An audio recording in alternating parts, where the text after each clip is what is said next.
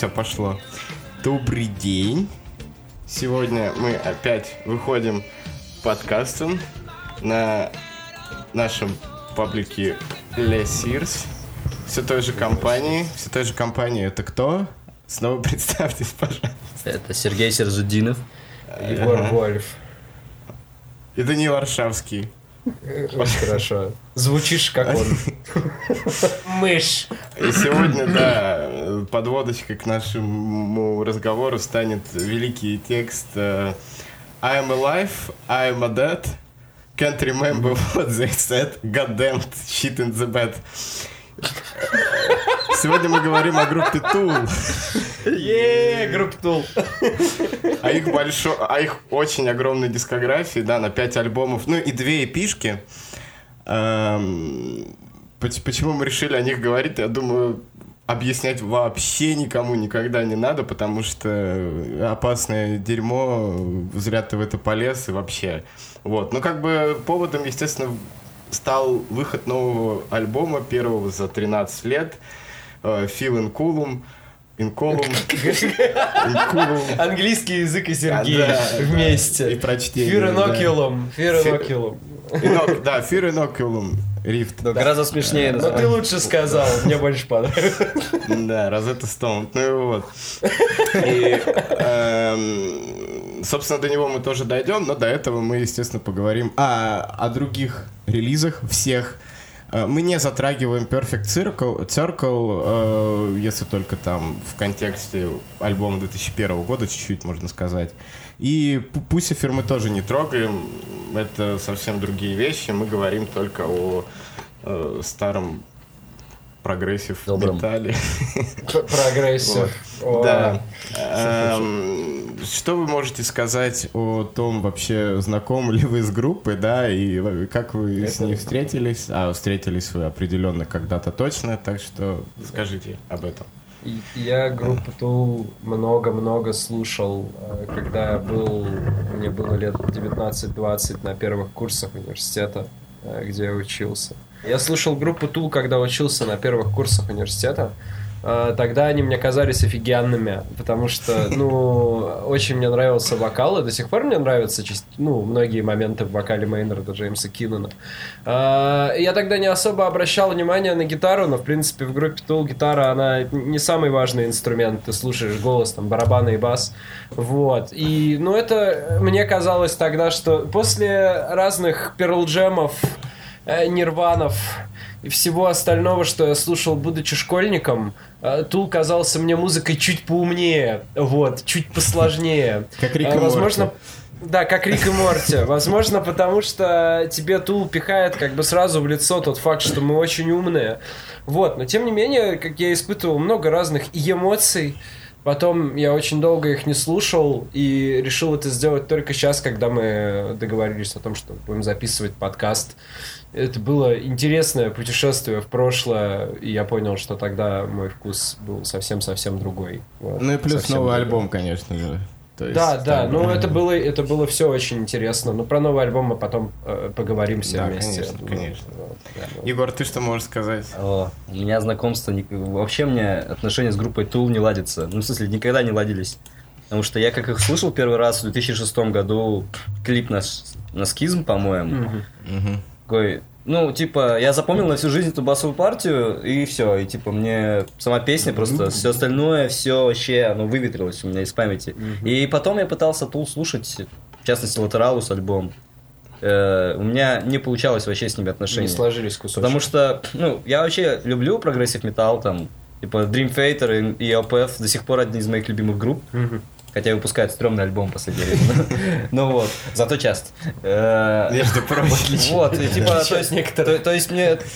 Мне окей, занудство, длинные композиции и все такое, но Tool мне всегда казался какой-то, не знаю, пустым, сдавленным. То есть, как будто вот это, прогрессив шарм на пустом месте. То есть, недостаточно по много сути, делают, да, чтобы быть прогрессивным. По сути, это мазафака, просто растянутая и иногда ломаная. Или вот. Подутяжеленный грунж. Да, и когда они пытаются там типа выделываться какими-то интеллектуальными штуками, особенно там вот этот...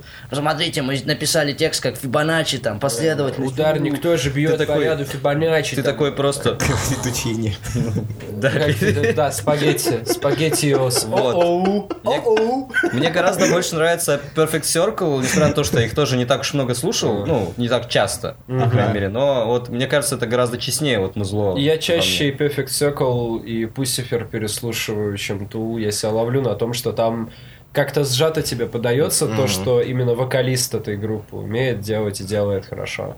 Что в Perfect Circle сродни Тулу, там тоже никакущие гитары. Но... Не знаю, мне там больше нравится. Ну, там рифы можно запомнить больше, с этим я согласен, потому что Тула-то один очень долгий пентатонический задрочь, как бы поэтому. Да, вот. В этом... Ну, мы об этом сейчас будем, да, говорить. Мы уже начали вонять просто сразу. Ну да, да. Сергей, а ты любишь Тулу? Я не могу так вот, даже сейчас в полном смысле не могу ответить после всего услышанного, да. В старшей школе мне Last.fm подсунул Тул, то есть я о них слышал, мне было неинтересно, я увидел, что там у них почти 100 миллионов прослушиваний, я подумал, для прогрессив металла это, наверное, что-то, ну, что-то такое интересное, да, потому что именно так это подавалось, по крайней мере, там. Вот, я скачал на стриминговых сервисах в начале 10-х. Когда наконец-то стало можно это сделать. Да. И ты, ну, 10 тысяч days, я их слушал, и песнями какими-то отдельными. Мне никогда не хотелось идти назад. Я не знаю почему, ни Аниму, ни Undertow, мне просто, ну, прям вообще не было какого-то желания слушать. Мне казалось, что те песни, которые я услышал у Ту, достаточно, но иногда даже их переслушать прикольно, но в целом мне какой-то любви к ним не было. Хотя было, наверное, уважение, вот, но ничего более такого. Снимаю шляпу. Да, типа того, да, так и было. Наверное, можно тогда уже перейти к началу. Давайте, да, копирайт, EP, там, все дела. Да, а я хотел, кстати, не с него начать. Давай. Да, я, наверное, вернее, точно забыл предупредить, я хотел начать с их кассеты. Из их промо-кассеты, которая... Я ее не смог найти. Я тоже не слышал. Ну, ее можно найти на нелегальных сайтах, и с нее есть трипы. Вот. Не будем рекламировать эти сайты. Да. Вы все знаете, что это за сайт. Порнхаб. Да, Порнхаб. Да, рядом с клипом про Москву вот лежит и пишка 72826. Меня подставили, бля, Буду не знал, что выборы. Бля, Буду не знал, что Кинан перестал делать вино. 72826? Да, называется. То есть это прям кассетка на две стороны, на каждый по три трека. Она вышла в 91-м году, опять вышел в 92-м, получается. То есть это их самая такая первая работа. Она неофициальная, потому что, реально они там на концертах, я так понял, раздавали там за $6. Но при этом, кстати, из всего материала Tool, наверное, вот если нужно выделить каких-то три релиза, я выделю среди них именно вот этот. Вот. Хотя, наверное, стоило начать с того, как эта группа образовалась, но, по сути, там ничего такого особенного в истории не было, прям впечатляющего. В истории есть, группы самой? Да, то есть... Нет, там есть пара интересных деталек, которые можно упомянуть из разряда того, что сам вокалист Кинан, он пел в разных New Wave около командах и был такой достаточно готишный по-своему дяденька, парень тогда еще. Вот, вместе с барабанщиком, по-моему, это барабанщик Дэнни Керри, они играли в группе Green Jello. Я об этом вспомнил только сейчас, открыв Википедию. Но была такая группа, очень смешной, такой комедийный рок. А ты про нее мне, кстати, когда-то давно рассказывал. Я вспомнил. Да, я тебе о них говорил. Да, про Green Jello. Они ничего были. Слушай, их будет, наверное, интереснее слушать, чем ранний Тул. Вот, но... Тут еще интересную фигню вижу на Википедии, что Керри согласился с ребятами начать играть потому что он felt kind of sorry for them. Ты так плохо без меня, я приду и все исправлю. Ну, так и получилось, видимо. Получилось. Ну, я думаю, в контексте вот их раннего творчества как раз можно говорить об этой эпишке. На ней как раз изображен этот гаечный ключ «Хуй», их фирменный. Да, вот, я думаю... От которого они потом отказались, ну, потому что стали духовными. Да. И вот это, кстати, очень важный момент, который ты заметил, в плане того, что это дико смешная штука. Просто вообще... Да, то есть это все потом читалось и на «Опиате», и на их дебютном альбоме, но тогда еще сильнее было влияние вот этой... Влияние... гранжа, вот, который уже бушевал, там, и влияние вот этой метал-культуры, да, там, смотрите первые релизы Alice in Chains, смотрите, там, даже Soundgarden, первые вещи, да, и это во многом в этом духе было сделано. Там уже есть Собер, песня. Ну, Собер был, кстати, еще во времена, когда он нью-вейвом занимался, он пел ее, кстати. Да, я скидывал Егору видосик, и тебе тоже скину, где молодой Кинан поет Собер под синтезаторчики. Там смешно, там такие, короче, прилизанные гитаристы. И вот Кинан и барабанщик, по-моему, какие-то вот прям брики. Такие, видно, что они типа рокеры, короче, в этой группе такие. При этом все такое, фончик такой цветной, все такое какое-то шоу. Очень интересно. Не знаю, мне это напомнило, как это ранние выступления на Nine Inch Nails, когда они под фанеру на ток-шоу играли. Как когда с Pretty Hate Machine они начинали. Ну да, там что-то такое есть в этом. Вот. С него, кстати, как раз... они потом потеряли чувство юмора, вот это свое фирменное, мне кажется. Очень... Оно еще было на аниме. А потом оно внезапно куда-то испарилось просто в никуда.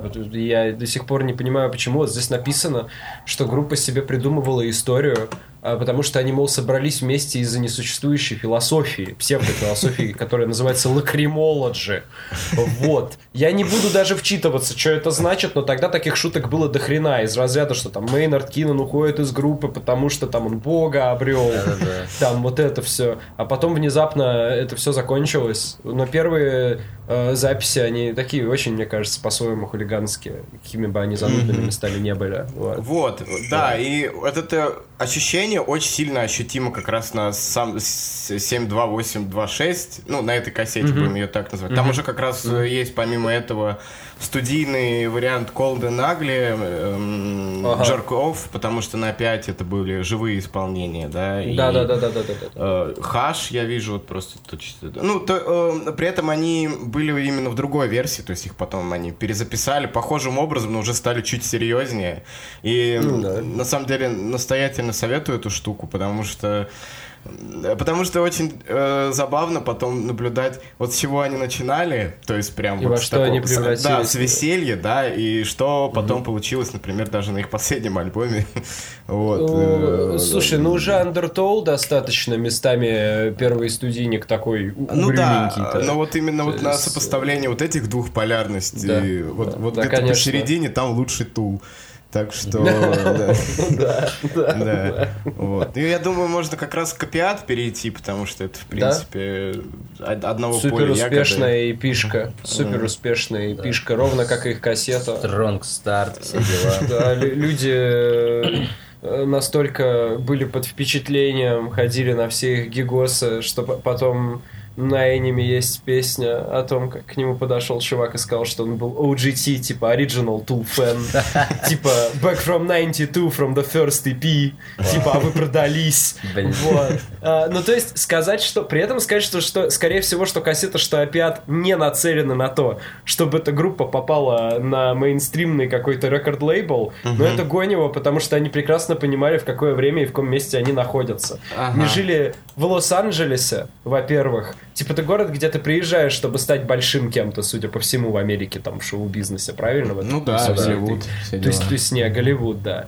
Типа, и, ребята просто прицельно как бы хотели выстрелить вот с таким саундом. Их же и выцепил лейбл, по сути, когда вот была волна гранжа, короче, подобной музыки, что они хотели что-нибудь такое, короче. Все искали своих, максимально там что-то необычных типов вытащить, короче. Вот у них попадается Tool, у которых уже тогда были не самые короткие песни. Хотя для этой эпишки они отбирали же специально самые громкие, такие типа бенгеры. Вот. Но при этом, типа, я не знаю, она крутая. Ну, мне понравился петь даже не то, что как он звучит или какой у него материал, а то, что, в принципе, это сразу же очень мощное заявление от начинающей группы. Типа, смотрите, мы, короче, тут не собираемся, тут мы по древу растекаться, мы сразу вам, короче, ебанем. Когда Тул тебе говорит, я не собираюсь растекаться, мы сил по древу. Ну, это потом уже. Ну, такая, типа, чисто презентация, тут они и студийные песни, и живые исполнения. Да, чтоб ты мог послушать, да, и, типа, ты понимаешь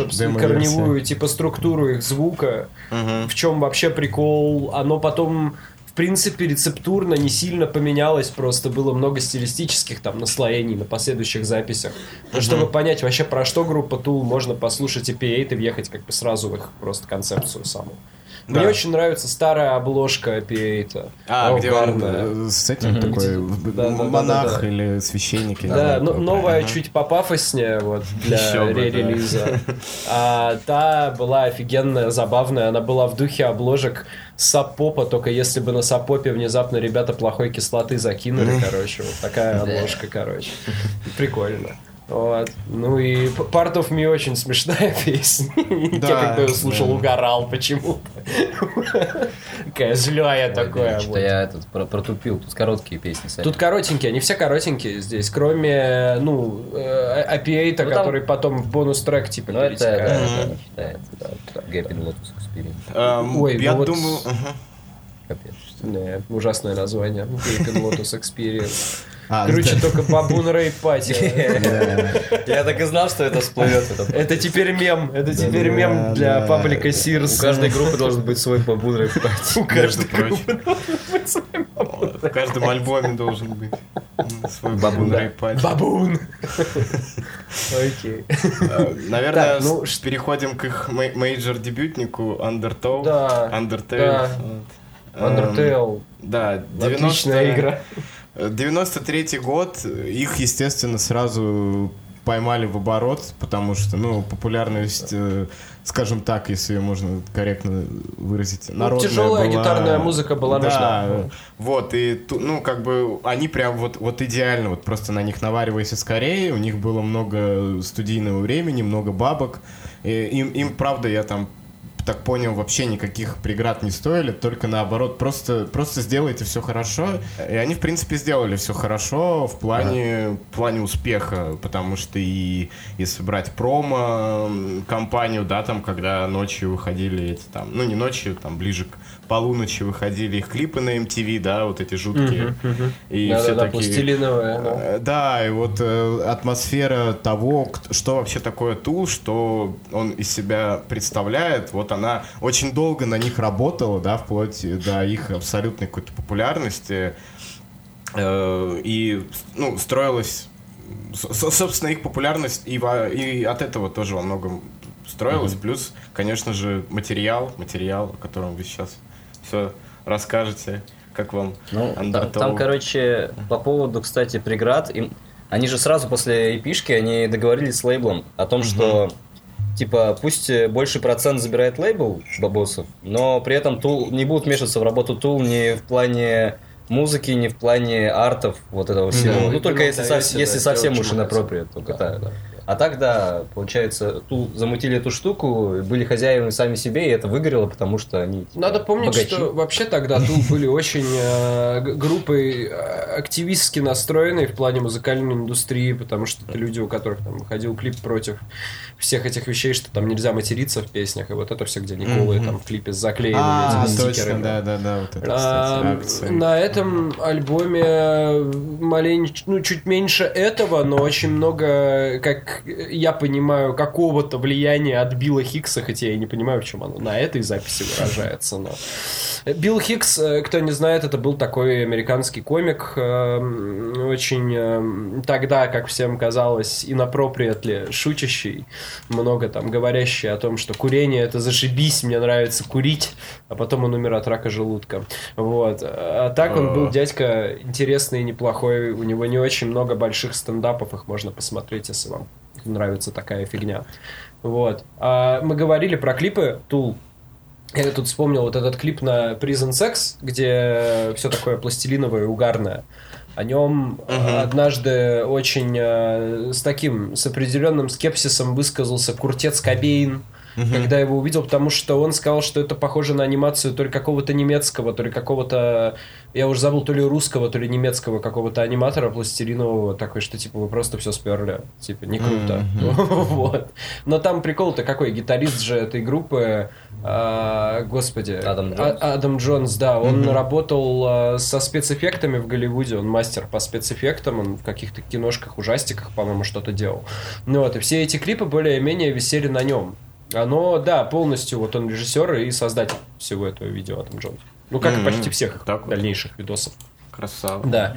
Красава. Типа, там есть, наверное, какой-то общий стиль, но этот клип потом копировали вообще все, вплоть до группы, которую мы с тобой вспоминали, Шевель, или как их там, которые отвратительная группа, которая New Metal играла. Очень многие из них в своем генокоде обнаруживали Tool и прям копировали клип Prison Sex, потому что он всем казался очень клевым. Нам действительно слушайте, клевым. Это тут небольшой автоп, я зашел на биографию Адама Джонсона. Между прочим, он работал над «Парком Юрского периода», «Вторым Терминатором», «Танцем с волками», да.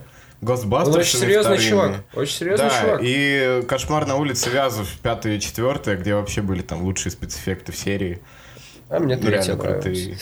Да, вот. Где так они что... в психушке себя. Хорошо у него везде все пошло. Он очень серьезный. Мне вообще кажется, что большинство сдвигов в сторону вот духовной части это целиком инспирировано Джонсом там, и Кинаном, который постоянно то йогой займется, то еще чем-нибудь. Ты хер забор просунул. Он это делает постоянно. Мне как инструмент. Главное, что никто из них не употреблял рэп, понимаешь? Вот это самое важное. Это не отражалось на их музыке негативно. Ну, короче, да. А сам альбом Undertow это просто такой... Достаточно сухой, в отличие от большинства других альбомов Tool по звуку именно сухой. Такой рок-альбомчик с очень сердитыми такими недовольными песнями. Вот, и там есть даже фичер с великим и ужасным Генри Роллинсом на одной песне, где они читают прочувствованную поэзию о том, как нужно победить себя. Победить себя. Ты знаешь, он при этом все равно такой смешнявый моментами. Да, конечно. Кстати, поищите в интернете обязательно арты с физической упаковки этого альбома. Они очень... По-туловски, да, там, например, кровать с шипами стоит, да, внутри этой кровати огромный Боров находится, вот. И он такой, типа, ну, он живой, как бы его никто не убивал, вот он просто, ну, выглядит это достаточно смешно, достаточно серьезно, ну, это прям вот такая туловская тема. И там много каких-то таких прям я не знаю, как это правильно назвать, допотопного фотошопа. Вот. Это потом очень сильно отличается от того, как они паковали альбомы, когда там каждая арт — это произведение искусства, да, его там можно часами разглядывать. Довольно сомнительное, правда, ну ладно. Ну это просто же бесконечные фракталы там начались. Да, но вот именно на тот момент они там еще пробовали вот с этой формой играться. Очень круто, посмотрите потом. И в некоторых магазинах, как я вижу, отказались принимать Undertow с их оригинальным артворком. И Tool сделали вот записку, она есть в Википедии, вы можете ее прочесть, где ребята говорят, что нам очень ужасно, что нас цензурят, но мы все еще хотим ваши деньги, это зачеркнуто. Потом написано, мы все еще хотим, чтобы вы услышали нашу музыку. Поэтому мы забрали всю эту фигню, ее не будет в магазинах, но если вы можете ее купить, и оно не стоит, типа, не будет вам стоить больше ничего, вы просто вышлите ее нам, и вам пришлем оригинальную, типа, оригинальную. Молодцы. Вот. Но тогда им было на это все не пофигу просто, как бы, тогда, я говорю, у них было очень много, короче, активизма, когда они были молодые, что-то даже в этом немножечко, чуть-чуть какого-то даже пунка я вижу, такого в позиции в этом. Егор, я немножко просталкерил тебя на Last.fm. Я видел, что ты переслушал этот альбом 2 раза. меньше всего из других альбомов Tool. Потому что тут запомнить можно сразу. Я не знаю. Нет, не поэтому. Я ничего сейчас не помню, кроме припева «Собр». Нормально. Ну и, господи, и «Флот». Флут. Что ты можешь сказать, да, про этот? Об альбоме Undertow. Я не знаю, он, короче, мне кажется, таким довольно наивным, забавным. Типа, вот он дебютник. Вот. То есть они такие настроили тебя на OPA, что они серьезная группа, а тут, короче, что будут там все, что мы прям там крутые музыканты, у нас все будет ништяк. Вот слушаешь, короче, Undertow, я не знаю, мне было очень скучно его слушать. Он занудный. Он такой злой, но он такой растянутый такой, типа. Да, излишний.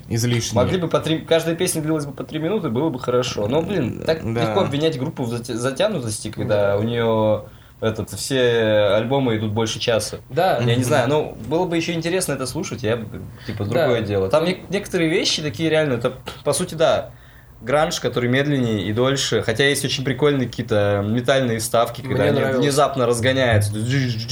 Да. Но как-то, они такие внезапные, их так мало, они так быстро кончаются, зачем? Мне нравилась пачка Swamp Song отсюда, Swamp Song. Такой злой про факера какого-то поет нехорошего, который его обидел. Что там, не надо было лезть в болото, я тебя предупреждал, такой . Песня Шрека, Ослу. Это просто тяжелый гранж. Он не сильно отличается, если слушать там альбомы каких-нибудь малопонятных и известных гранж-команд, типа Grand Track и вот этого всего гитарно. Он очень сильно в ту сторону. Если вы не понимаете, о чем мы говорим, то это околометаллическое, хардроковое, такое гитарное мясцо с сухими собранными барабанщиками. Слишком сухими иногда, да.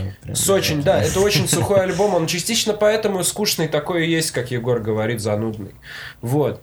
С него можно послушать там несколько песен, если вам этого хочется, потому что тут есть попса, потому что Tool на самом деле, спойлер, всегда были попсой. Да. У меня к этим главная претензия к нему была, что если вы хотите мазафаку, значит играйте мазафаку. Слушайте, зачем вам слушать, вот эти полотна, когда ты можешь послушать группу Дефтонс или Корн. Например, да. С которыми с Кинаном, кстати, в начале 2000-х, делали отличную. Они дружили. Песни. Мне кажется, Дефтонс как раз много у Tool подчерпнули, просто вырезав лишнее, мне кажется, и добавив воздуха, особенно на втором их альбоме. Да, и на первом альбоме Tool еще не послушали или не признались себе, что им нравится слушать King Crimson. Они еще не решили здесь, что они прогрессив. То есть они играют просто рок. И отсюда затянутость этих пачек, то есть вот в этих всех длинных кусках, пространных, нету никакого развития, никаких приколов, интересных. Их и потом на самом деле особо не будет, но там будут попытки, а здесь и попыток нету. И в этом прикол. Я, знаете, кстати, что в контексте вспомнил, что реально очень похожий релиз был дебютник Deftones. Там, кстати, тоже была изображена гигантская клизма, но это уже ко второму их альбому Тула. Именно. Это чисто субъективно. Вот мне этот вариант попсы больше нравится, чем Undertow. Хотя это довольно... Хотя именно на альбоме Deftones на этом есть песня Bored. Да, очень крутая. Она крутая, но, короче, она, как раз-таки... Не знаю. Мне кажется, что в Deftones больше энергии было, чем в Tool.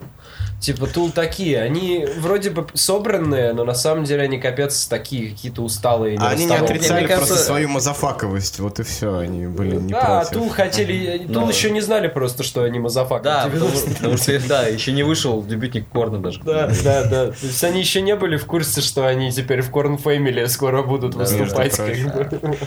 Они не в курсе, что они еще не успели записаться, уже зашквар. Да, ужасно. Это очень грустно. История. Сергей, что ты считаешь об альбоме Undertow? А вы прям все сказали. Я даже не знаю, что добавить, если честно. У меня идентичные ассоциации. Я его, наверное, могу переслушать только в контексте какой-то вот этой альт-метал сцены начала 90-х, и то... И то, в принципе, мне больше какое-нибудь веселье Face No More нравится. Это, конечно, очень другие, это около таких... это совсем другой альт-метал, да. Да, просто я говорю именно о предпочтениях. Я не знаю, просто есть уже какие-то... аналоги поинтереснее, и он меня не трогает. Хотя это хороший материал. Прям я понимаю, почему он выстрелил. Не надо тут ничего объяснять. Это комплекс факторов. И он слишком сухой. Вот так вот, он слишком сухой. А еще надо отметить, что на его концовке, на 69-м треке, если это дисковая версия, в конце можно послушать, как сверчки шкверчат, да, и птички поют. А там, по сути, последний трек в «Флут», он заканчивается этой фигней. Вот у меня, по крайней мере, это было слито все в одном. Все в один трек. Я такой, точнее, вот не «Флут», а «Дискасти». Да, вот у меня заканчивается, короче, и вот идет, это сверчки идут. И не заканчиваются. Прикольно, на самом деле. Да. Мне нравится. Почему это надо отметить? Потому что, я могу спойлернуть, мы когда будем говорить о последнем альбоме, он заканчивается приблизительно так же. Да, там тоже птички в конце. Ну, диджитал-версии, по крайней мере, да. Это очень прикольно. Это такой кивок, который могла сделать сама себе только группа Tool, которая наяривает на себя постоянно. Боюсь, не только группа Tool. Ну, понятно, что любая группа так могла бы сделать. Прикольно, что они это сделали. Много такого намеренного самоцитирования, много у кого есть. В прогрессив группах особенно, потому что они же любят там. Давайте Pink Floyd. Да, они любят, короче, концептов внутри концептов. Ну что, пацаны, аниме? Аниме. Давай. Альбом аниме. Том-Йорк аниме. Вау. 3 года сидели, все ждали, когда выйдет новый альбом Tool. 3 года, вы знали бы они, что их ждет. Такой же альбом на 3 года. Вышел он в 96-м, вот они пока... Ну, что они делали? Турили, писались. Вот он писался-то не так же долго, если вот я смотрю. И поменяли басиста. Да, у них басист сменился, вот, и он потом навсегда остался в Tool. Нет, теперь у них басист стал Канцлер. Да, который однажды захватит Сенат, потому что он и есть Сенат. Подожди, я думал, у них один и тот же оставался. Нет, был чувак, господи, Пол Диамур или как-то, не помню. Пол Диамо, да, типа любовный пол, а стал Джастин Ченселор из группы Peach, которая на самом деле очень была похожа на ранний Tool. Вот, и он остался, да, вот, у них сменился один раз. Он был прямо как свой туда пришел, да, идеально в их звук такой. Ну вот, я говорю, он же остался там окончательно. Интересный фигурный. После, как раз вот после его прихода Tool зазвучал приблизительно вот так, как он потом будет звучать все время, потому что на бас много упора стал. В аниме это очень хорошо. Аниме, это очень хорошо в аниме слышно. Да, что как бы, это... Известный факт, это сочетание слова «душа» и «клизма». То есть аниме и аниме. Душа и клизма. Душа и клизма. Вот. Причем мне нравится, что обложка альбома напоминает обложку русского отечественного альбома «Аукцион жопа». Вот, там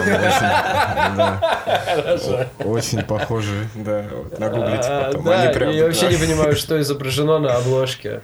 Да. Херня, как всегда. Мне кажется, что это просто типа то как выглядела комната у Radiohead после того, как они обложку Moonshaped Pool делали. Возможно. Или его душа. Что вы можете сказать о душевной клизме? Мне она нравится больше, чем первый альбом Tool. Больше, чем Undertow. Это был мой любимый альбом, когда я был студентом. У них. Потому что... Студентом у них, когда у них учился на первом курсе у Tool. Tool University. Кафедра занимательной математики с подвохом Геннадия Горина. Да. Там ты, если сдаешь, тебе клизму дарят. Суть в чем? Он звучит как такой прям вот классический альбом альтернативного металла американского. В нем больше цепких мелодий и припевов есть. В нем есть 2 забавных очень трека, то есть тот, про который я сказал, Hooker with a Penis, где он стебется там над индустрией, стебется надо всем. Он очень прикольно описывает фаната Tool, что я встретил мальчика, который носил, короче, колечки у себя в сосочках, новые татушки, футболки Beastie Boys, подошел ко мне и сказал, что мы продались, попивая пепси-колу. Типа, ну, забавная хрень, это забавный текст. Потом почему-то Мейнард такого не писал, но там забавно. Он говорит о том, что, типа, все, что вы видите и слышите по телеку, типа, это все продукт, который хочет только того, чтобы вы заплатили бабок, да. И Тул тоже хотят ваших бабок, поэтому заткнись и покупай мой новый альбом. Типа, это прикольно. Есть трек, где под Industrial такой шум, немецкий страшный голос, что-то читает, это рецепт печенек с коноплей. Это рецепт печенек с коноплей. И есть еще месседж, что Хэри Мэнбэк. Смешной тоже трек. Вот, я забыл. Там что-то, по-моему, то ли по-испански говорят, то ли по-мексикански. Да, и там на самом деле просто с акцентом говорят. Да. Месседж to Harry Handbag. Вот он звучит как что-то, что могло быть на концовке альбома Корн. Ну, я не знаю, мне кажется, нет. Ну, типа, я помню, просто первая концовка. На концовках альбомов Корн должен просто Джонатан Дэвис плакать и все. Ну, он, помнишь, первый альбом он там плачет, а потом два чувака обсуждают, чинят тачку. Да, потом он разбогател. Это реднеки, а потом он разбогател. Да, потом у них врезается лимузин бесконечный и выходит оттуда... Выходит оттуда... Оттуда выходит Мейнард Киннон, короче, в белом. С Хукерви за пенис выходит. Да, отлично. Но при этом как? Ну, здесь есть песни, которые сильно показывают вообще, что дальше будет делать эта группа, типа H, там такой медленный, развивающийся такой брудинг истории, такой немножечко спиритуальный, психоделичный. Есть 46 and 2 с угарным рифом, который просто до бесконечности повторяется, пока тебя им рвать не начинает. Вот. Есть Sting Fist, который мне просто нравится тем, как там выстроена динамика. Он очень, и он там круто поет, он прикольно поддерживает разные куски там внезапными выкриками. Он вообще лучше поет на этой записи, как мне кажется. Это вообще прям его альбом про его вокал целиком. Но он очень длинный, даже я теперь так считаю. То есть я забыл, насколько это длинная запись, правда. Вот. Он безумно длинный, и ты очень от него устаешь к концу. Вот. Еще, ну, понятно, нужно там упомянуть, что вот с этого момента окончательно начинается туловская любовь к приплетанию всего на свете, то есть весь альбом посвящен комику, как я говорил уже, Биллу Хиксу, много про разную наркоту, про Тимоти Лири упоминаются разные штуки, там вплоть до Элрона Хаббарда на песнях, против там саентологии он выступает, типа надеется, что Лос-Анджелес сводит волной, но при этом он там прожил еще лет 5, как бы. Очень такая, очень наполненная, комплексная запись, которую... Ну, типа, сейчас она уже слушается иначе, потому что, ну, время другое. Но очень многие из вещей здесь, мне кажется, вполне себе, ну, классическими для тяжелой альтернативной музыки 90-х. Вот так, типа, вот так. Ну, это правда, не знаю... Если бы я раньше все-таки поплотнее, наверное, заинтересовался Тулом, там, типа, лет в 16, я бы слушал, наверное, с удовольствием эти штуки, но нет, я тогда слушал музыку получше. Да. Поэтому, я не знаю, мне все еще как раз это вызывает проблемы, короче, подход Тула к якобы прогрессивности, то есть, по их мнению, им надо, короче, свои не очень интересные рифы двигать просто на 10-минутные композиции, растекать. Это не очень прикольно, не знаю, то есть, я одновременно не могу атмосферу поймать, когда, ну, типа, когда зацикленность начинается такая, знаешь, сладжевая там какая-то или постметальная, вот. И одновременно я не могу зацепиться за что-то интересное. Нет, здесь есть прикольные штуки там, но скорее это больше для музыкантов чисто, там, типа, как Хэт играет в Sting Fist или что-нибудь еще, там, ломается, все, но... Я не знаю, когда ты слушаешь эту музыку в отрыве, как бы от своих экспириенсов, ну, профессиональных экспириенсов, то я не знаю, она сейчас, мне кажется, она правда очень неоправданно замудренная в ненужных местах, да, она пустоватая достаточно. Просто вот к этому, да, моменту они уже начали активно апеллировать к тому, что им нравится King Crimson. Они много апеллировали к длинным джемам пространным King Crimson, когда там куча народу ходит по сцене, все что-то делают, какую-то одну вещь, но они забывают одну фигню. Когда King Crimson это делают, прогрессия есть, мелодия куда-то развивается. Ну, когда Тул это делает, они просто долго играют один и тот же риф, и барабанщик иногда выкидывает накидывает пару фортелей. Там, может быть, Мейнард что-нибудь споет необычное или начнет бубнить, но как только он начинает разговаривать, вообще не могу. Ты вот говоришь, я помню, недавно находил видео на Ютубе, как гитарист делал песню Tool и Smoke on the Water. Вот, вышло очень смешно и похоже. То есть, ну, он там разложил ее на элементы, ну, как бы разложил на элементы песню Tool и просто вот сделал Smoke on the Water. Прям что-то очень похоже на то, что будет у них там времен Латериус. Латералус. Латералус. Латериус. Валус. Фалус. Фалус. Ну, да, на этом альбоме есть еще кусочки монологов тоже этого комика, о котором я говорил в самом конце. Притом, такие самые популярные куски, которые он про наркотики читал. О, я, кстати, я это... не знаю. Да, слушай, а я думал на...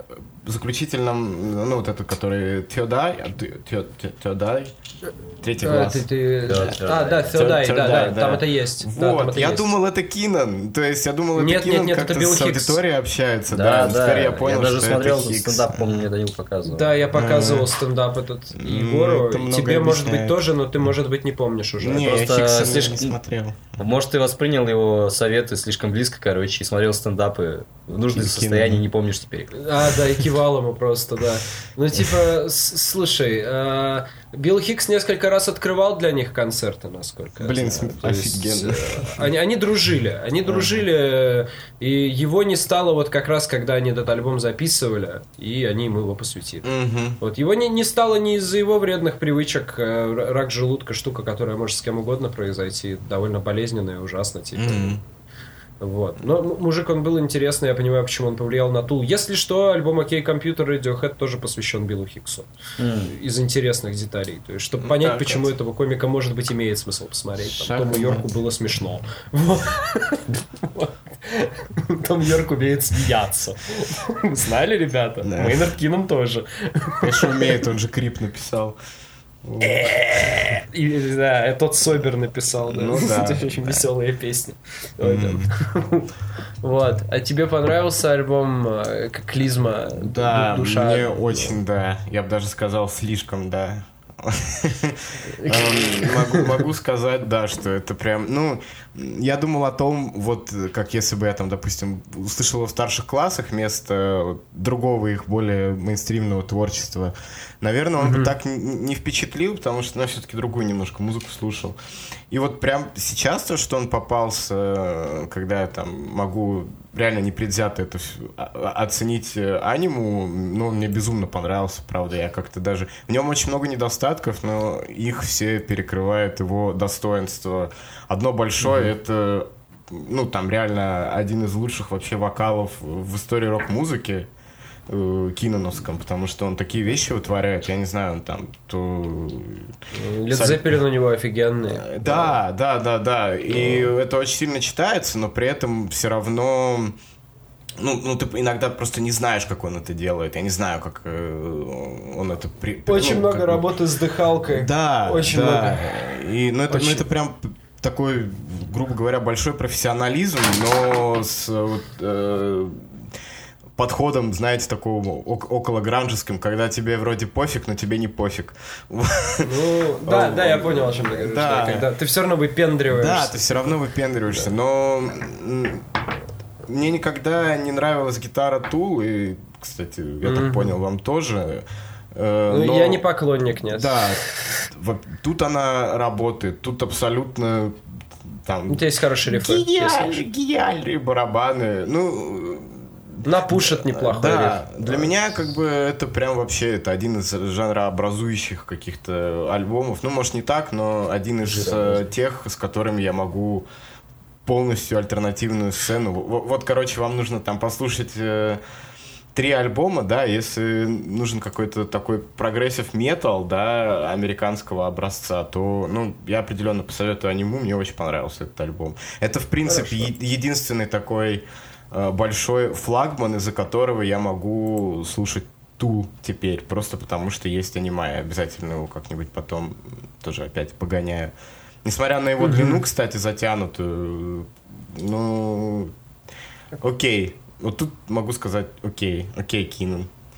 Вот, тут меня купил. Ну, да, то есть из всех альбомов это реально вот, ну, и он лучший. Достаточно искренний, он достаточно не выпендривается на тебя своей псевдодуховностью. Но он при альбоме. Этом, да, он все равно выпендривается, но ты на это покупаешь. Ну, то есть, ну, как бы я наконец понял, этим... что людей покупают да. в ту. Вот именно благодаря аниме. Да. Вот я наконец, грубо говоря, там вкурил, открыл третий глаз. Вот. Да, и... да, Pride Open, да. Да.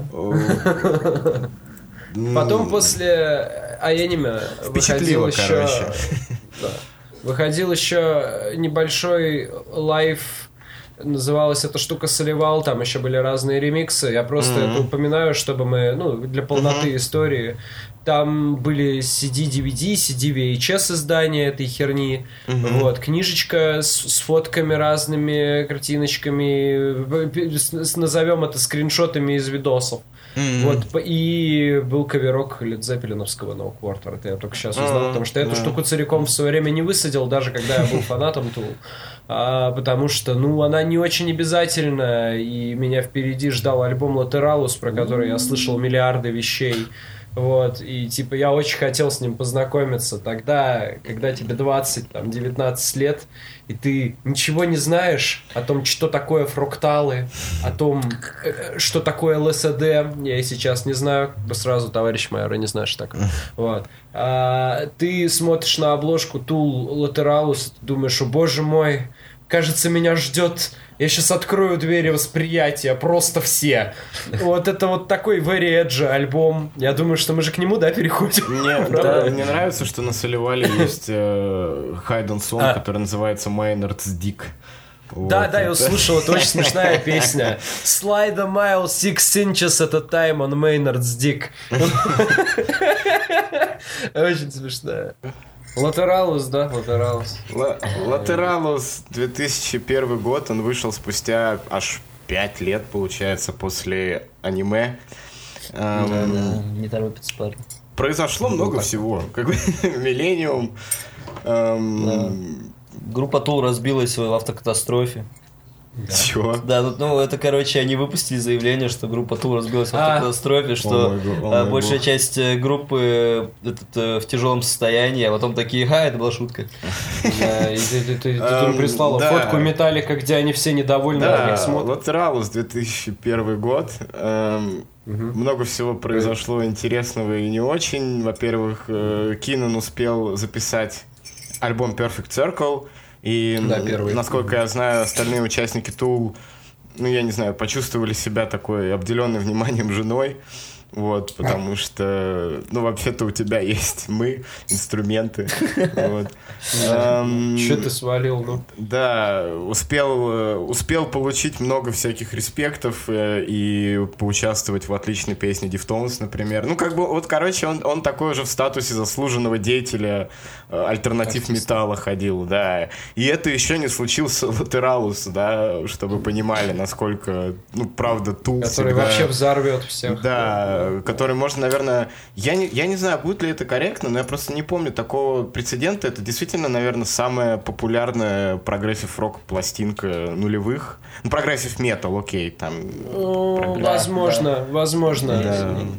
Я не настолько знаком в целом с прогрессив-метал. В принципе, прогрессив-метал, который в Билборде на первом месте, это... Ну, вот упомянутый Dream Theater были популярны. Ну, конечно, не настолько, как Tool, потому что... Да, они все-таки чистые такие. Мне кажется, что их просто сложнее понять, в них нету такого поп-эджа, как в Tool. Да, возможно, не труевия. Они скорее нот больше, поэтому. Переходим как раз, да, вот к этому поп-эджу. Lateralus, ну, он прям реально был расхватан на куча песен, да, это потом пойдет эпоха Ютуба, ну, уже через 6 лет, да, там, когда выйдет следующий альбом, но все двигалось того, чтобы вы натыкались на треки, на видео с названиями, там, я не знаю, Parable Meaning, там, Parable Meaning, там, Lateralus Meaning, Vizlarix, вот. Да, Vizlarix. То есть его... Да, Ларик, он этот Лавер, как его? Ларри Крофт.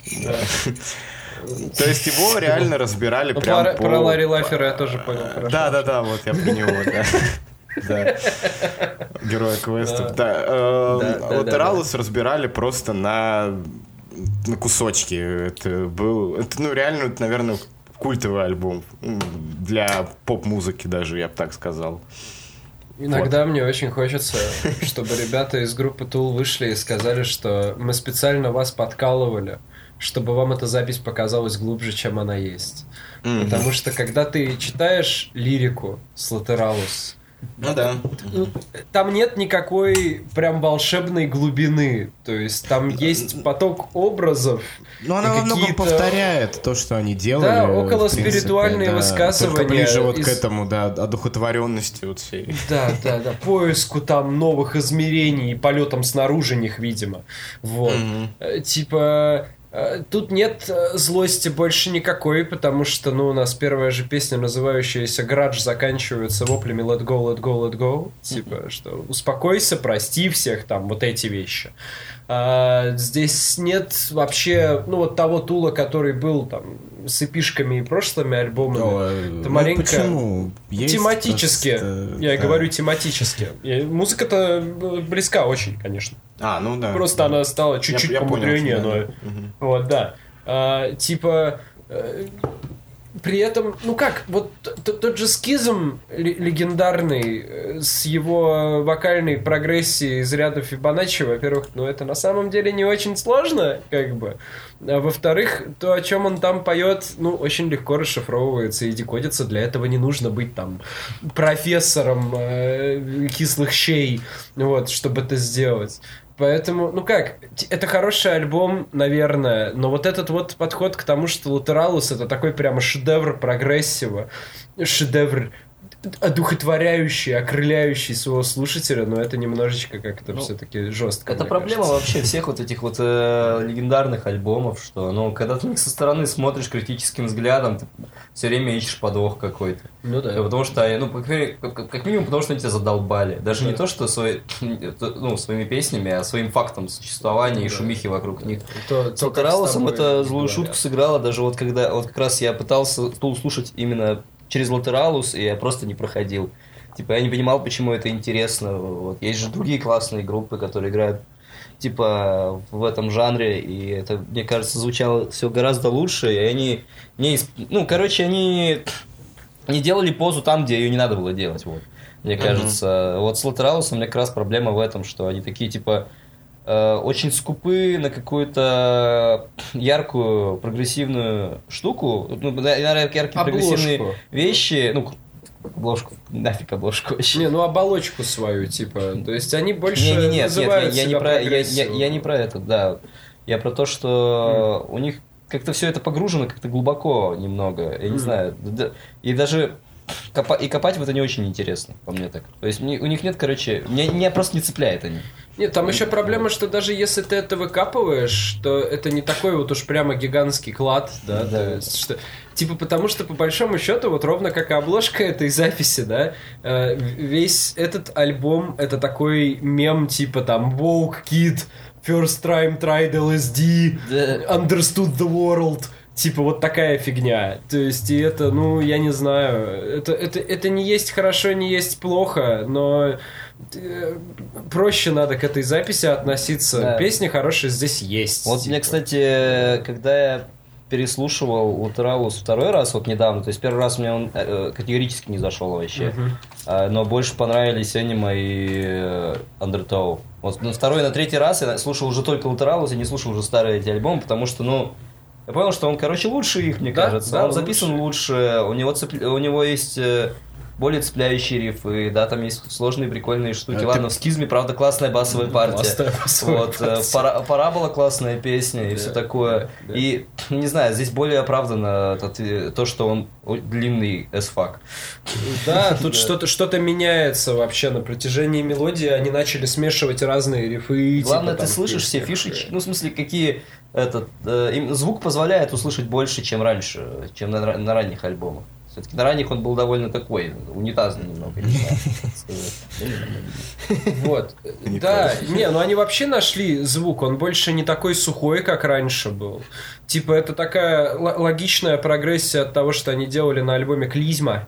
Вот. То есть добавилось разных дилеев, которые потом еще успеют заебать очень сильно, потому что гитарист этой группы будет постоянно, еще раз повторяю, играть свою ебучую пентатонику снова. Но вот здесь он еще только начинает как бы с этим перебарщивать, но этого ровно достаточно, чтобы тебе не было скучно в их длинных этих переходах, перегонах.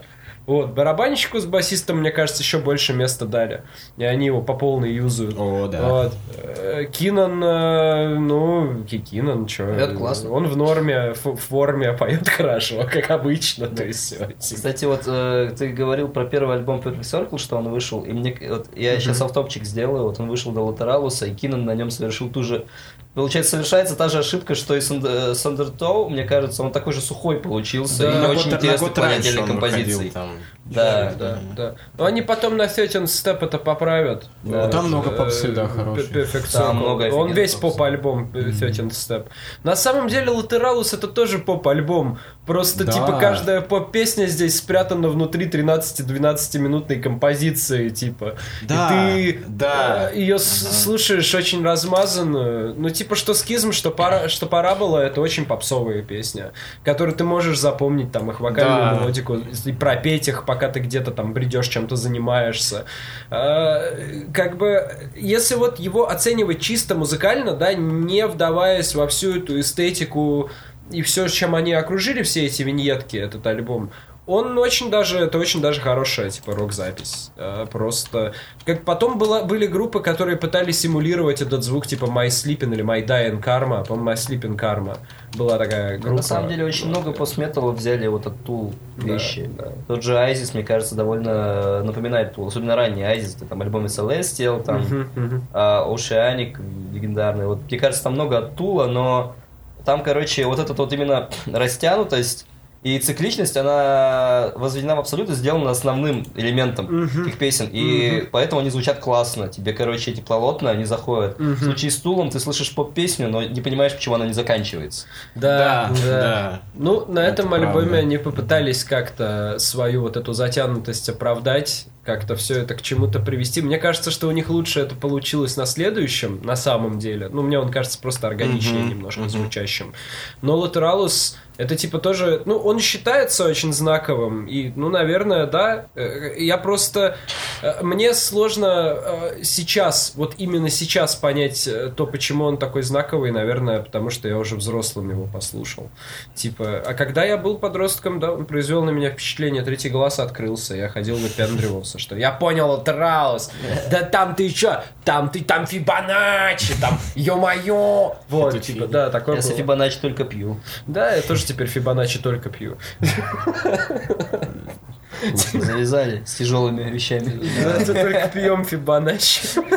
Плачем. Завязали с математикой. Слабый прогульщик, да, все верно. О, very nice. Вот. Тут... написано, что у них было 10,5-минутное по длине видео к песне «Парабола». Ну, я не помню. Я его не смотрел. Я перестал смотреть их клипы после клипов с аниме. А вообще, типа, что еще интересно, очень много песен на этом альбоме имеют свои, типа, прелюдии небольшие. Типа у Параболы есть побратим Парабол до нее, да. У Скизма что-то перед Скизмом есть, и в самом Скизме маленькое вступление. Типа, они стали композиционно намного взрослее на этом альбоме.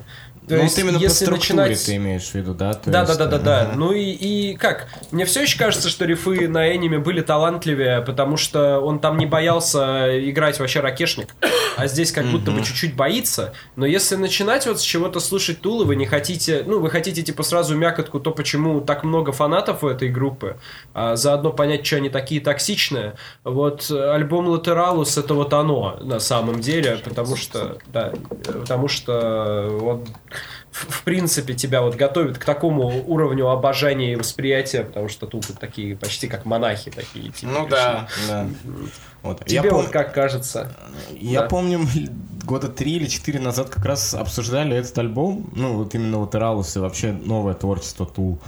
И вот я как раз говорил о том, что не могу воспринимать эту группу как прогрессив-метал, потому что ранние вещи какие-то я не слушал. Мне всегда казалось, что это, ну, перезатянутые метальные композиции, да, которые почему-то решили они, что они... Обозвать прогрессиву. Да, почему-то решили, что они должны быть длиннее.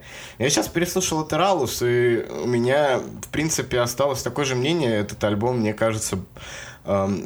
Если мы говорим об аниме, то ты понимаешь, зачем он сделан затянуто, да, и он много раз компенсирует тебе там даже за песню, ты понимаешь, что они хотят быть там прогрессив-металлом, да, а тут они просто боятся писать хорошую попсу, надо быть умным.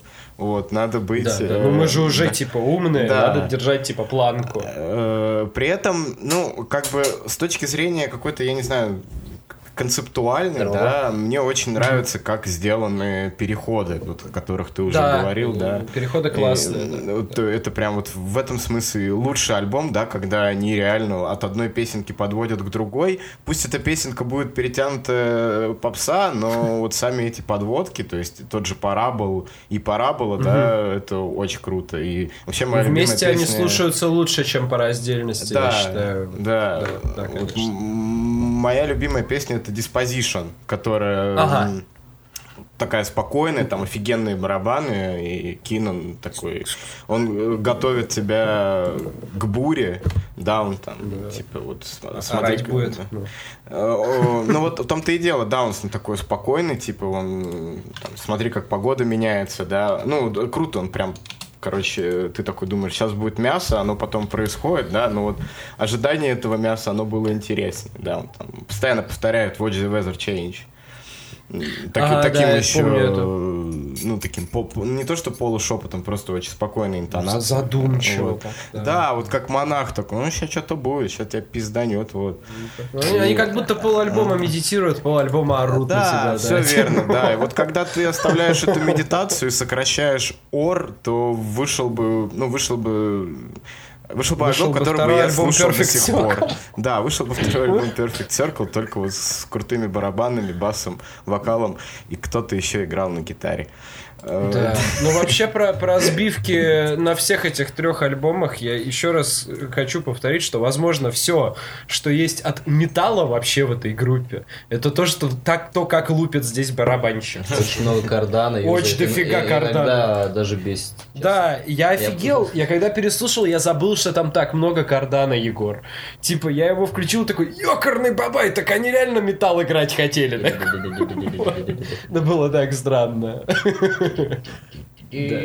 Ну и здесь это все тоже есть. Вот. И партитуры здесь у всех, как обычно, кроме Адама Джонса, поинтереснее, чем были. Вот. Ничего, ему потом дадут разыграться. Мы же переходим уже к следующему альбому. Да, там, конечно, я думаю, самое время. Он как раз такой вот, побратим. Да. Ой, да, но он продолжает идею, да, сильно. 10 тысяч дней. Да, 10 тысяч дней. Грейс. Посвящен маме Кинана. Да, вышел в 2006 году, все верно. Нет, не спустя, 4 года, спустя 5 лет. PlayStation 3 вышел, и вышел 10,000 Days. Yes. Да. Что вышел? 10,000 Days, PlayStation 3. Не знаю, почему-то у меня эти два события в голове связаны, потому что я был в Орленке в 2006 году и читал какой-то журнал, то ли, я не помню, то ли молоток какой-нибудь, или что там было, и там, короче, вот новостишки, типа, вышел PS3, и там, типа, у Tool вышел, наконец, спустя 5 лет ожиданий 10,000 Days, бла-бла-бла. На самом деле, 10,000 Days посвящен жизненному циклу прошлой приставки от Sony PlayStation 2, потому что она жила вечность. Смотрите, как погода меняется, так сказать. Знаете, по обложке, зато видно, что Next Gen. О, блин, мне, кстати, больше нравится обложка 10,000 Days, чем Lateralus. Единственная обложка у Tool, которая мне нравится. Да, она симпатичная, и здесь как-то уместнее все эти штуки духовные и прочее, потому что он написан на духовную. Кинан тебя в душу смотрит. Такой, типа, чего? Ну, он скорее себе, наверное, туда смотрит. И это, наверное, вот один из немногих альбомов, где поет Мейнард Джеймс Киннон, где ты можешь чуть-чуть ему как-то в голову проникнуть, его настроение почувствовать.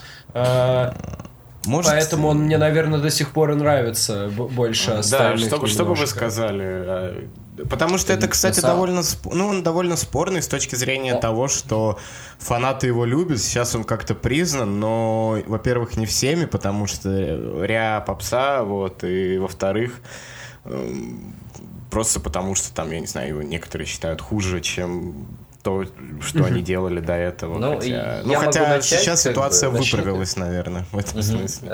Я могу понять, почему его считают хуже, потому что он самый прямолинейный, наверное, из них в плане такого рок-месседжа, то есть он сразу же врывается с мощным рифом гитарным, Vicarious. Мне кажется, это вообще, в принципе, такой, наконец-то гитарист себя... позволил, короче, гораздо больше. Он очень много классных жирных рифов делает. Да. Ты слушаешь The Pot, и ты просто вообще там такой рифак классный же вообще. Вот, песни стали короче внезапно. Ну, не все, но как бы... Многие стали короче. Вообще, да, в плане каких-то находок он стал гораздо... Они больше на поверхности торчат. Звук более жирный, звук более объемный какой-то. Вот лично мне 10,000 Days, мне кажется, это мой любимый альбом Tool. Несмотря на то, что там есть прям очень плохие песни. Даже Rosetta Stone я ненавижу. Вот объясни мне, почему? Она даже капец какая смешная. Она очень смешная. Она может быть смешная, но, блин, она, короче, мне кажется, вот этот речитатив, он за гранью добра и зла. Что бы он там не читал, я честно не знаю, что он там читает. Звучит это плохо. Ну и риф там скучный. Не, ну это, кстати, возможно, это тот момент, когда ненадолго к Мейнарду Джеймсу Киннону вернулось вообще чувство юмора. Что на песне Lost Case Блейм Хоффман, типа, ха-ха, я был упоротый. Это угарно. Типа, что на Rosetta Stone довольно смешной. Я не могу ее слушать, но она смешная. Мне очень нравится тоже открывашка Vicarious, потрясающая злодейская какая-то песня. Она очень метальная. Она должна была быть на альбоме Born Villain. Вот. Причем она очень пафосная такая прям. Да, в хорошем смысле. Смотри в телевизор, как зомби, люди умирают, мне надо на это смотреть. Да, там просто картан начинается в припеве, Киннон орёт. Все такое эпичное. Это прям металл. Но она очень, в отличие от Ультрауса, она очень прямолинейная. Да, и это хорошо, как только они отбросили вот эту эзотерическую мишуру, все. Вылезла как бы наружу хорошая поп-группа с тяжелым просто звуком. Тут это есть, да, тут есть, Wings for Mary, тут есть сами 10,000 Days, как бы, и Джамби есть, типа... как бы это вот как я забыл сказать, что на Латералус была хорошая песня Patient, например, которая мне нравилась именно припевом своим. Вот очень многие моменты катартически на этом альбоме мне Patient напоминают, короче, потому что ты прямо такой взрываешься, можно даже маленько пританцовывать начать, это приятно.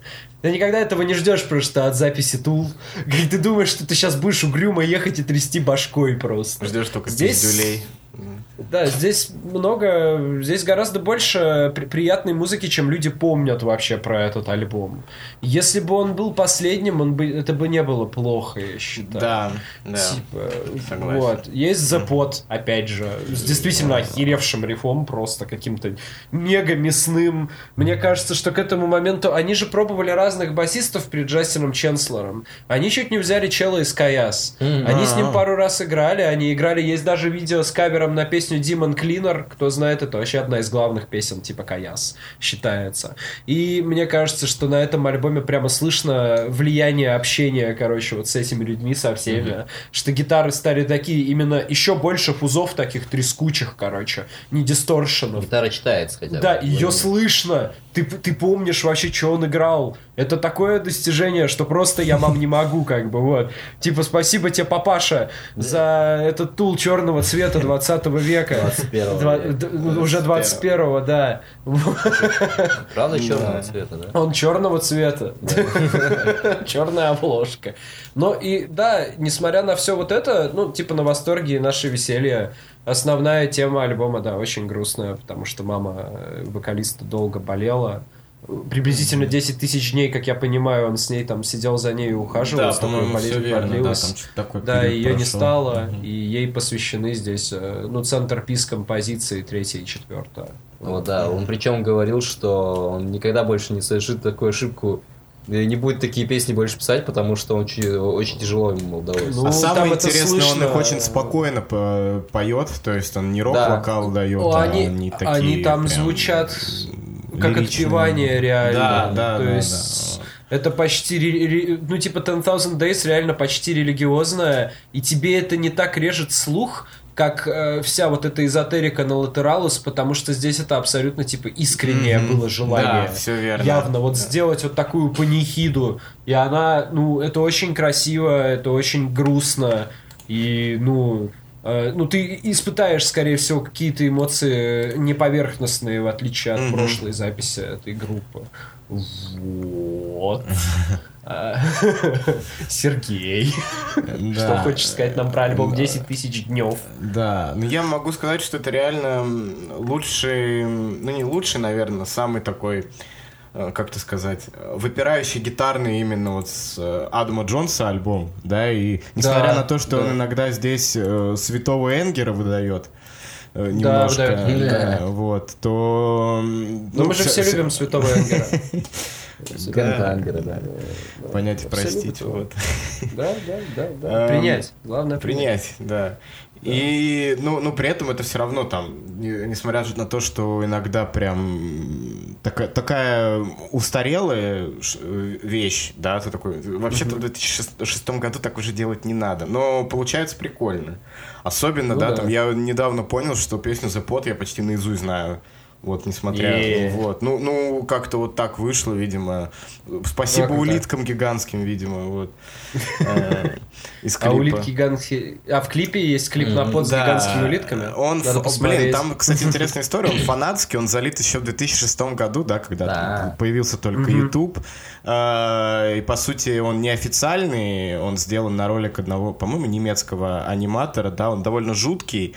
Но его как бы он уже считается, по сути, официальным клипом этой песни, как бы неофициальным клипом этой песни, потому что он слишком прижился вот с этим образом, да и как бы возник еще во времена вот только зарождения Ютуба и стал неотъемлемой частью группы.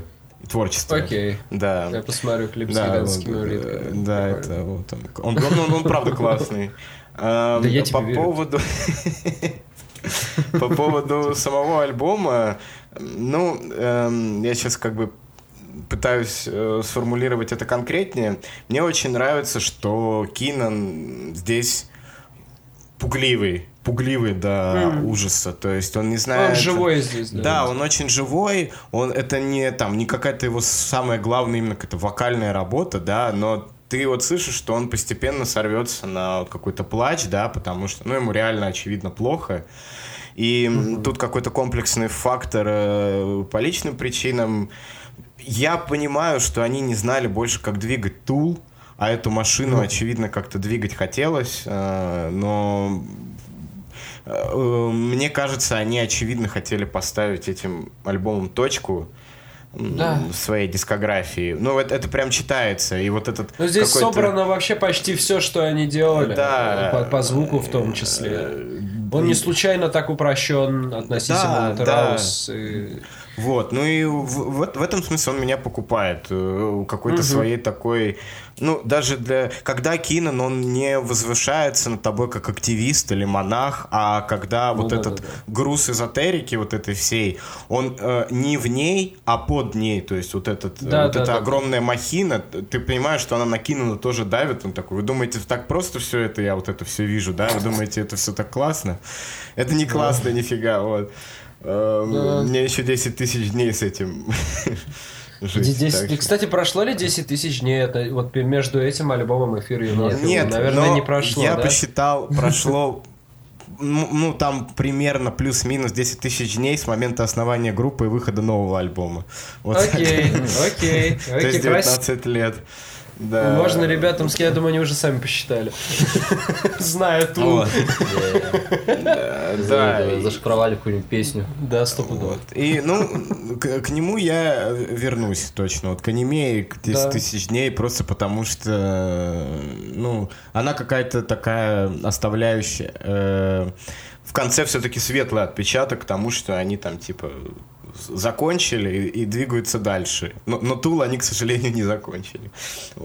Ну, кому-то, к сожалению, кто-то этому радуется. У Тул очень сложная же фан-база, это надо понимать. Ну, я думаю, вы согласитесь, что концовка всей их дискографии, она могла получиться красивая. То есть она могла получиться такая закрывающая, скажем так. Вот, финальный сезон. Мы уже переходим к альбому Ференокилум, да, 2019 год, вот, недавно совсем. Да, это прям свежак-свежак. Мы причем ничего такого нового еще в рамках этого подкаста не обсуждали, да, обычно вот постфактум, а тут прям свежий, самый свежайший релиз. Да, мы же с Мерлином не подгадали Мэнсоном к выходу на Вья. А у него в 17-м выходил. А, ну она в Вья еще выйдет. У него в этом же году тоже что-то должно быть. Он планирует, ну неважно, ладно, сейчас речь не о нем уже. Ну вот, Ференокилум, ну типа, знаешь, сложно сказать, понятно, что я бы был, наверное, как можно человека поклонником еще назвать, я бы был доволен, если бы это кончилось на 10,000 Days, просто потому что кода красивая была. Да. Но Ференокилум это вообще про другой альбом. Он, к сожалению, вообще лишен чувства юмора, мне так кажется. Ну, мне так...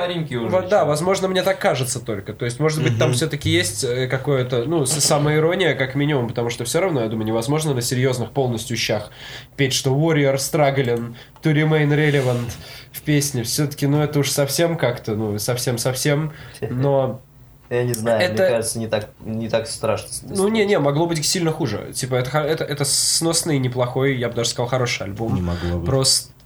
Могло быть хуже. Могло. Ну, правда. Ну, вот мог быть совсем латерал. Сколько хуже, чем говно. Вот так вот. Да. Ладно, как скажешь. Вот. Но, типа, это не кода, да, это не громкое завершение. Если он последний, а он, ну, скорее всего, все-таки уж последний будет. Очевидно, да. Вот. Это такая, как, знаешь, это такое, как эхо издалека до тебя доносящееся. Ага. О том, что была такая группа Tool, она звучала вот приблизительно вот так. Она была про это... И, типа, ты все еще можешь стать частью, как бы, этой истории, там, начать их слушать. Мне кажется, что такое напоминание, ну, и для старых фанатов это такой приятный отголосок, что мы помним о вас, мы в курсе, что, типа, вы нас не забыли, вот вам вот такая вот запись, мы старались много лет все равно ее делали, как-то писали, то есть было бы обидно не выложить, как бы. С другой стороны, не знаю, вот с одной стороны, вот ты говоришь, да, типа, вот это подарок нашим фанатам, да, спасибо, вот, чеково. Но, с другой стороны, этих фанатов мурыжили 13 лет, постоянно всплывало, что они пишут, что он вот-вот будет, но его в итоге нет. В итоге сказали, в следующем году будет новая музыка, вы определенно услышите новую музыку. В 2018 году выходит новая Perfect Circle, отвратительный, ужасно. Вот уж где говно, извините. Которая сильно хуже скуки, правда. Вот, в итоге... Не надо, Сережа, не слушай новый Perfect Circle. Ну, не, послушай один разок. Ну, блин, там по обложке все видно. Я не хочу есть слонов. О, да... Ну ты, а ты хочешь их в клетке садить, Серега? Лучше их послушай, они интереснее. Короче, я не знаю, мне Ференокилум понравился, но мне понравился ровно потому, почему его не любит фан-база. Вот. Он, короче, да, у него не так много идей музыкальных, каких-то новых, вообще новых, кстати, вообще нету. Он тоже такой же затянутый, но пустоватый. Но вот именно вот этой пустоты какого-то воздуха мне в Tool никогда не хватало. Мне казалось все время это очень, извините, душная группа. Ну, они душные. Я согласен с тобой. Душная группа. Лучше вот хорошо, что вот у них есть вот этот плоский альбом. Ну, они здесь вместо того, чтобы там, мясом заполнять, да, все эти пустоты, они оставляют. Он такой, не знаю, задумчивый, как будто вот они обернулись, короче, назад и смотрят такие. Что вот у них было там. А что мы сделали? Да. Интересно. We did some things Caligula will laugh, да. Да. Вот этот, мне кажется, хуже строчки, чем просто. Да. Ну, слушай, но он никогда не был скромником, как бы. Да, вот у меня любимая пачка там это пневма, которая вторая, потому что она максимально такая вот расслабляющая и постметаллическая, мне кажется. Это латералус лайт, на самом деле. Не, я бы не сказал. Не, это хороший латералус, вот так я скажу. Не, я не про то, что плохо, а про то, что, я не знаю, для меня это не звучит как латералус. Мне кажется, скорее Возможно, сама форма типа альбома напоминает то, что тоже есть интерлюдии, которые здесь, кстати, отстой. Да, ужасные. Не, они не ужасные, они просто они звучат плохо. Вот, то есть, но при этом, опять же, это противоречие для меня вообще. Они мне закатывают, потому что они дают передышечку небольшую. Ага. То есть они абсолютно не обязательны такие, ты их прослушиваешь вообще. Вот, мне понравилась штука с барабанным соло. Начинается следующая песня. Chocolate Chip Trip, это смешно. Для меня это очень забавная тема, потому что там синт звучит почти точь-в-точь, как в первой серии Лекса, когда первого сезона, когда летает маленькая мушка, робот с камерой, и там звучит вот прям один в один. Такой же, вот да, такая синт, же партия да. синтезатора. Только без барабанов. Да, ну, да. Как бы она, само барабанное соло, ну, типа... Ну, прикольно. Да, ну окей. Ну, чувак решил себе Моби Дика сделать. Да-да-да. Вообще, да, он звучит довольно... Сам весь альбом довольно джемово. То есть да. чувствуется, что они пришли в студию не с багажом идей, а, скорее всего, с пустыми головами уже. И вообще, вот если так подумать, то сам факт выхода эфира Inoculum, мне кажется, он сделан тупо для того, чтобы был повод их залить на стриминге. Может быть. Я не очень понимаю, как это можно было писать 13 лет. Они его и не писали. Да, у меня есть ощущение, что там могли быть... Да, мне кажется, что там могли быть... Да, намётки, типа какие-то кусочки рифов, может быть, у Кинана были кусочки текстов, которые не мог где-то использовать. Здесь это есть... Мне нравится, что она слушается как джемовая, но я понимаю... товарища Абразину, который в Твиттере писал, что, мол, это как будто ребята пришли, инструменты настраивают, по 2 часа что происходит, типа, скучно. Он, да, скучнее прошлых альбомов, потому что, ну, типа, совсем-совсем рока не будет, энергетика не та чуть-чуть, он тихий достаточно, он спокойный, да. Кинан не кричит на тебя практически никогда, ну, он уже и не может как бы так кричать, как раньше, да и не надо на самом деле, то есть он и так хорошо поет, на мой взгляд. Просто тут немножко усталым звучит. Но это как бы уже на вкус и цвет просто. Мне не понравились интерлюдии, хотя я понимаю, что да, что они дают отдохнуть. Но очень-очень плохо. Ну, типа, это похоже на реально демки синтов с Ютуба. Они решили когда их просто такой... забить, ну, чем-то, я не знаю, да. Я жму на одну клавишу, начинаю крутить фильтр. Типа, и ты слушаешь свип фильтра и такой, ну да, классно, а мелодия будет? Нет, не будет. Ну да. Ну слушай, ну Radiohead же составили всех аплодировать, когда гитары настраивают. Так что чем Tool-то хуже, как бы. Учитывая, что это тоже в их духе, так что. Да, у Fear Inoculum при этом очень высокие оценки почти везде. Керанг и NME, как обычно, на Тул облились слюнами и просто, боже мой, тоже спасибо, папаша. Вот. И даже, я не знаю, но меня очень сильно умиляет, что на этом альбоме есть трек, который называется Tempest, но вместо Т цифра 7. А, ну да. То есть ты будешь его читать как Seven Tempest. Как Evanescence. Evanescence, да. Типа, ну, это почти как со 7NM фильм, типа 7, с семерочкой посерединочке. Типа, ты такой, зачем? Я никогда не понимал этого прикола с цифрами в названии. Прямо ты уже ужасный. Вот. А так, ну типа, это очень неплохой, наверное, альбом, чтобы фоном его слушать. Это один из немногих альбомов Tool, который можно спокойно фоном слушать, и тебе не будет больно. И здесь нет... Ну как, здесь есть, конечно, претензия на глубину, но это не как на Латералусе, тебе не пихают это в лицо, что типа, да, смотри, я просто вышел, типа, преодолел все плато, вот, как бы, я в космосе. Нет, здесь как, ну да, я вот в космосе, если хочешь, можешь послушать, как я в космосе сижу, вот там вино варил 13 правда, лет, да. Делал, да, классно было, вот, там, сделал несколько хороших, притом очень грустно, я почему сказал, что база токсичная, фанатская, очень многие же обвиняли Кинана в том, что, мол, долго альбом не выходит, но из всех участников этой группы больше всего-то музыкально последние годы был занят именно он. как бы. То есть у него вышло сколько? В общей сложности 3 альбома с Perfect Circle, 2 больших альбома Pussifer и всякие EP-шки.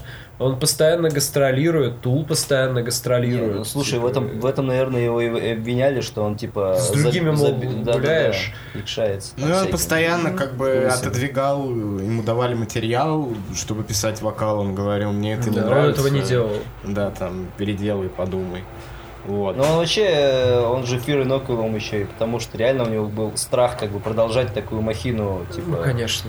Очень вообще сложно. Боялись выпустить плохой материал, и они как бы его и выпустили в итоге, но молодцы, что они его выпустили все равно. Ну, блин, они скорее минимизировали потери, он просто слишком стерильный, прям по-больничному такой стерильный, ты вообще... Да, здесь меньше есть за что зацепиться, это правда. Ты как бы, ты можешь его... Тебе его трудно хвалить, тебе его трудно ругать. Ты такой, типа, ну, просто сам факт того, что этот альбом вышел, наверное, хорошо. Да, мы как бы не сказали самое важное, что, ну, реально, новый альбом Tool — это один из главных музыкальных мемов. Там да. Закончилась жизнь великого паблика. Да, вышел на новый альбом Tool. Да. Мой любимый был паблик одно время. У меня есть новый любимый паблик. Я надеюсь, он не закончится никогда. Да. Называется «Умерли Маколей и Калкин». Нет, он там все время пишут: все в порядке, Маколей Калкин не умер. Я радуюсь каждый день. И теперь... Ну, как бы ты не знаешь, ты понимаешь, что этот альбом, он будет об этом, он о том, что вот когда закончился страх на 10 тысяч дней, он обрел какое-то спокойствие, да, и вот в этом спокойствии уже живет. И когда Кинан спокоен, у него не получается, наверное, писать вот такие сильные песни. Им надо быть или злым, или немножечко невротизированным, чтобы он что-то такое рожал. Здесь нет поп-хуков вообще практически на всей записи. И хорошо, что они это состояние, наверное... Зафиксировали, да. Но ты понимаешь, что как бы Tool уходит со спокойной душой, они там не кидаются на амбразуры. И что, какие могут быть проблемы у белых богатых мужиков, правильно? Вот, никаких. Да. Вообще удивительно, что он достаточно, не выбиваясь, звучит как бы сейчас, хотя... Конечно, я поржал, потому что я тоже заметил коротенький звучок драм-машиночки «Клэп» на первой песенке. И ты думаешь, а чё, а будет, типа, сейчас? Очень странно. А потом этого нету. И ты такой, типа, вы намекаете, что ваш звук не устареет, никогда его не надо обновлять, типа. Так, окей, хорошо. Ну, Tool все еще, как бы, то, что я услышал, звучит... Гитарист вообще играть разучился, мне кажется. Ну, то есть, слушай, я не знаю, мне было тут скучно было. Как же эта песня-то называла? Она Invincible мне очень нравится начала. Ну, риф там, да. Мне кажется, он такого никогда не играл именно вот. Да, это прикольно. Мне больше нравится звук гитары. Прям радиохэдовский такой. Да, на этом альбоме много погейченных таких фузов, короче, хрустящих. Таких, которые сами себя едят, они прикольные, но большинство партий типа Джонсона этой записи звучат как, ну, типа рехэши или переделки старых партий Tool. Ну, мне так показалось. Да, есть такое. Это тоже, ну, неплохо и нехорошо, это типа почерк этой группы, стилях, но когда у тебя только на Invincible есть кусочек, который как-то отличается от всего остального, это немножечко обидно. Вот. Кто-то говорил, по-моему, тоже Абразина, что на каком-то из моментов был этот, кто Сепультуры или кого он там вспомнил, блин. То ли на Calling Voices, то ли на Tempest. Вот. Вообще, да, ну и заканчивается он птичками, птичульками. Да, такими, вот. Заэффекченными.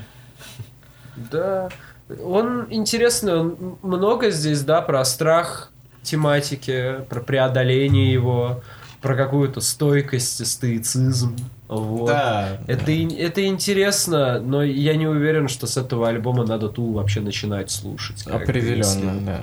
Вы сейчас только об этой группе узнали, послушайте лучше их старые альбомы, они вас захватят больше, чем вот это, наверное. Да, начинать с него точно не надо. Хотя, конечно, интересно, как они выбили Тейлор Свифт, выбили Лану Дель Рей, там, ну, не прям так сказать выбили, но потеснили на билборде, да, и это показывает о том, что люди правда ждали Вырели стул. Тул в свое время и Майкла Джексона двигали. То есть там нормально все с этой группой. Они очень всегда высокие места в чартах имели. Каким-то образом.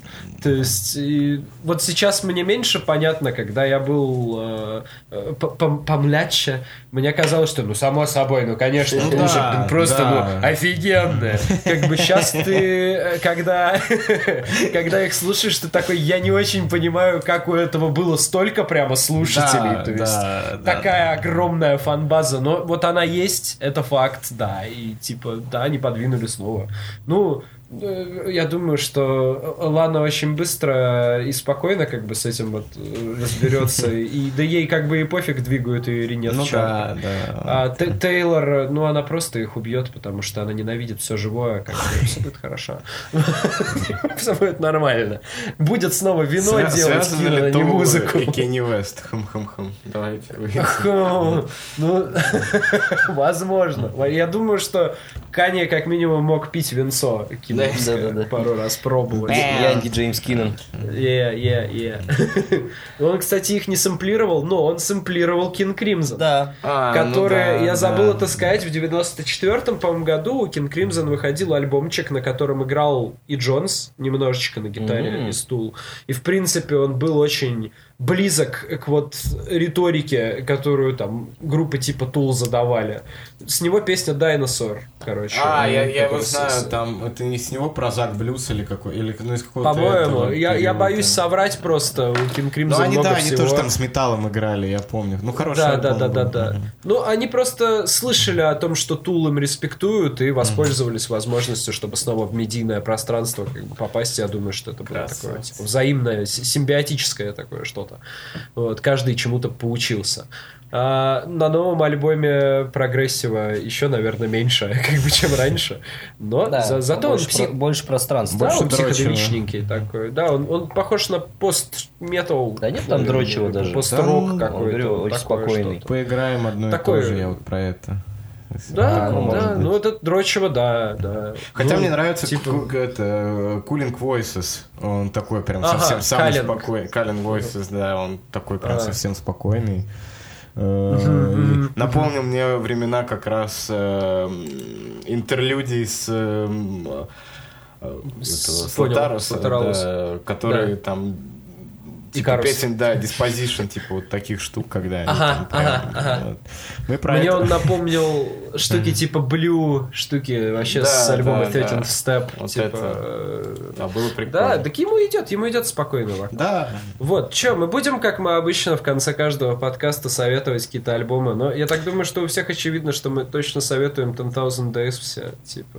С него начинать вполне себе можно. Да, с него можно начать спокойно. Но вообще, на самом деле, тут кому... Разным людям, мне кажется, разные надо советовать. Вот, да. Есть же хотите просто познакомиться с Tool как с рок-группой, слушайте 10,000 Days. Хотите... Если вы, короче, такой весь из себя... Нет, в поисках, короче, каких-то откровений, якобы, там, сложной музыки, то слушайте Латералус. А начинать с ранних альбомов я бы не советовал. Ну, я бы, может быть, Энему посоветовал, потому что, ну, особенно если, там, ты любишь музыку 90-х, рок 90-х, если ты, там, фанател по Alice in Chains, там, по Soundgarden, да даже по Faith No More, если фанател, то типа, ну, Энема вообще замечательный альбом вот для таких людей.